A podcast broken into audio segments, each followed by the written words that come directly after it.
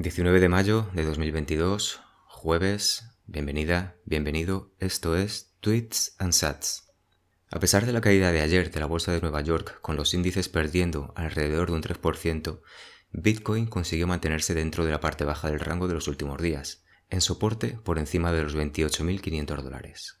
A la espera de la apertura del mercado americano y del comportamiento del Nasdaq y del Standard Poor's 500, se respira cierta tranquilidad o por lo menos calma chicha. Acompáñame. Hoy el timeline está repleto de tweets sobre trading. ¿Alguna vez te has preguntado de dónde sale el dinero que ganamos haciendo trading? La única razón por la cual hay dinero en los mercados es porque otros traders lo han puesto ahí.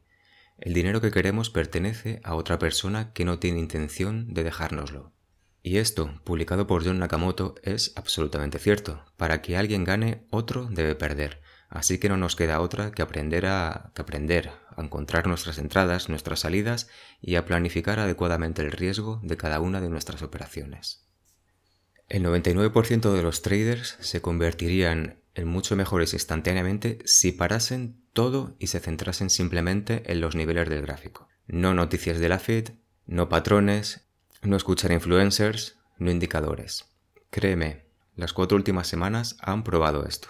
Hazlo todo tan simple como sea posible, pero no más simple, como acuñó Einstein. Y es que no es posible ni necesario manejar decenas de datos que a menudo son contradictorios entre sí y sesgan nuestras emociones. Si quieres aprender más sobre psicología del trading, te aconsejo la cuenta de Emperor, que irá apareciendo en esta newsletter, en este podcast, bastante, en bastantes ocasiones. El tercero de hoy nos lleva a un titular. Los afectados por las criptomonedas piden un organismo que las regule. Así lo reclaman desde la Asociación de Afectados por Inversión en Criptomonedas. Atentos, lean atentamente. Asociación de Afectados por Inversión en Criptomonedas, es decir, traducido. Mientras gano, todo muy bien, es lo mejor. Cuando pierdo, que me ayuden porque es un scam.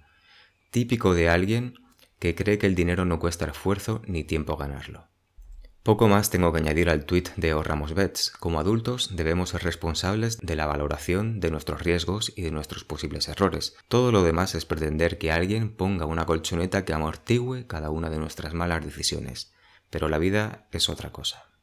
Vamos a los NFTs con el cuarto. El anuncio de un nuevo proyecto por parte del equipo de The Goats está alimentando un hip tremendo entre la comunidad NFT, teniendo en cuenta que a día de hoy el floor price de los dioses está en torno a, a los 260 soles. La presentación del proyecto se realizará durante la madrugada del viernes en horario europeo.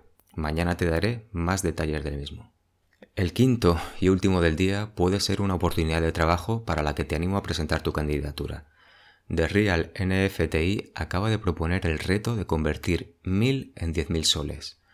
Busca ideas sobre cómo invertirlos y promete un sol a la mejor respuesta que, no siendo mucho, y ahora viene lo interesante, supondrá el inicio de contactos para contratar a alguien capaz de gestionar esa cartera de NFTs. ¿A qué esperas? Acabamos este jueves, simplemente te digo que nos escuchamos y leemos mañana. ¿Qué nos deparará el viernes? Cuídate mucho. Cooper